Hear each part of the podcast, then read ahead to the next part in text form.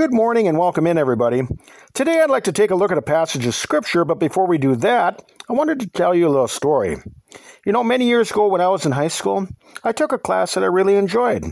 And if I remember correctly, I got pretty good grades because at the time, the subject matter interested me greatly because it dealt with living creatures and organisms, and the course was biology.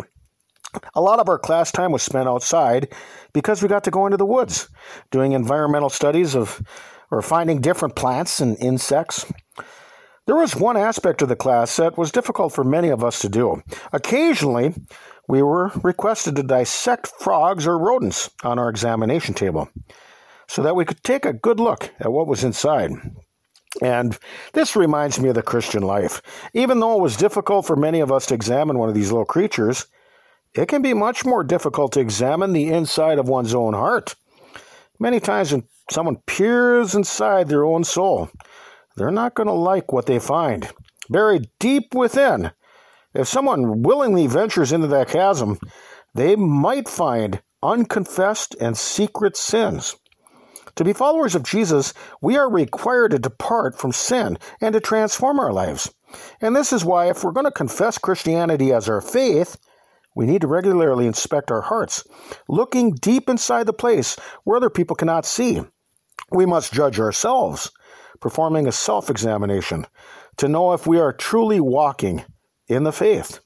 2 Corinthians 13:5 says examine yourselves whether ye be in the faith prove your own selves know ye not your own selves how that Jesus Christ is in you except ye be reprobates if you examine something, it means to inspect in great detail so as to determine the condition of something. Um, it means to look at something very closely, to probe, or to investigate. Spiritually, this is what each of us need to do. We, we must look inside of our own hearts and examine if our personal beliefs genuinely line up with the truth of Scripture. We must consider what we're doing and how we are living our lives for the Lord. Look at Haggai 1, verse 5 and Haggai 1, verse 7. It says, Now therefore, thus saith the Lord of hosts, consider your ways. Thus saith the Lord of hosts, consider your ways. Now, if someone is going to be honest with themselves and humbly take a look inside of their own heart, sinful mannerisms can be changed and backsliding can be corrected. Uh, Lamentations 3, verse 40 let us search and try our ways and turn again to the Lord. Psalms 119, verse 59. I thought on my ways and turned my feet unto thy testimonies. Have you ever taken some kind of examination while at school? A teacher occasionally would give us a test to see if we were retaining the knowledge in the subject that we were being taught.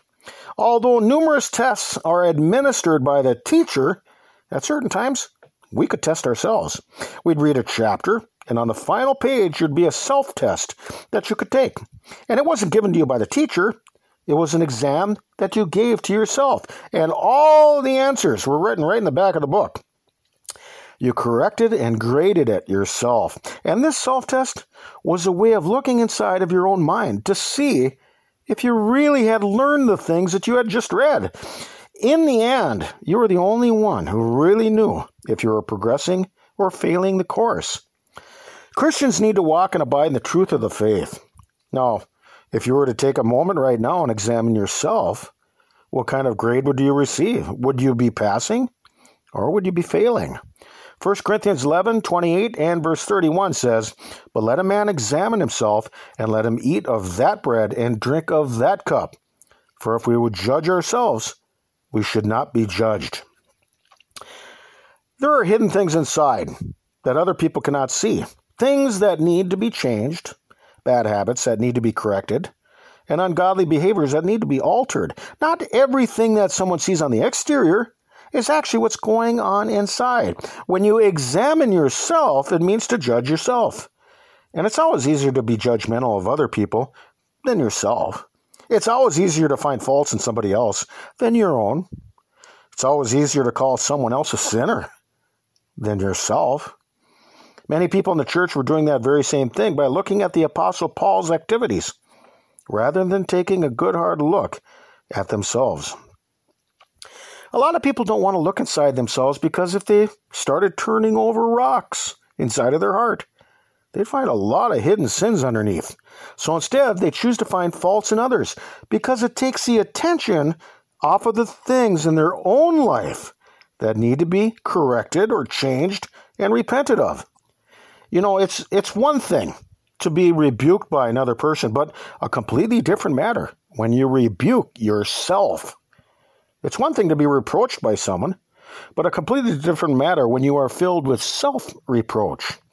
When you look into your own life and pick out faults and problems with your own behavior, that's what we call self examination, which was commanded by the apostles.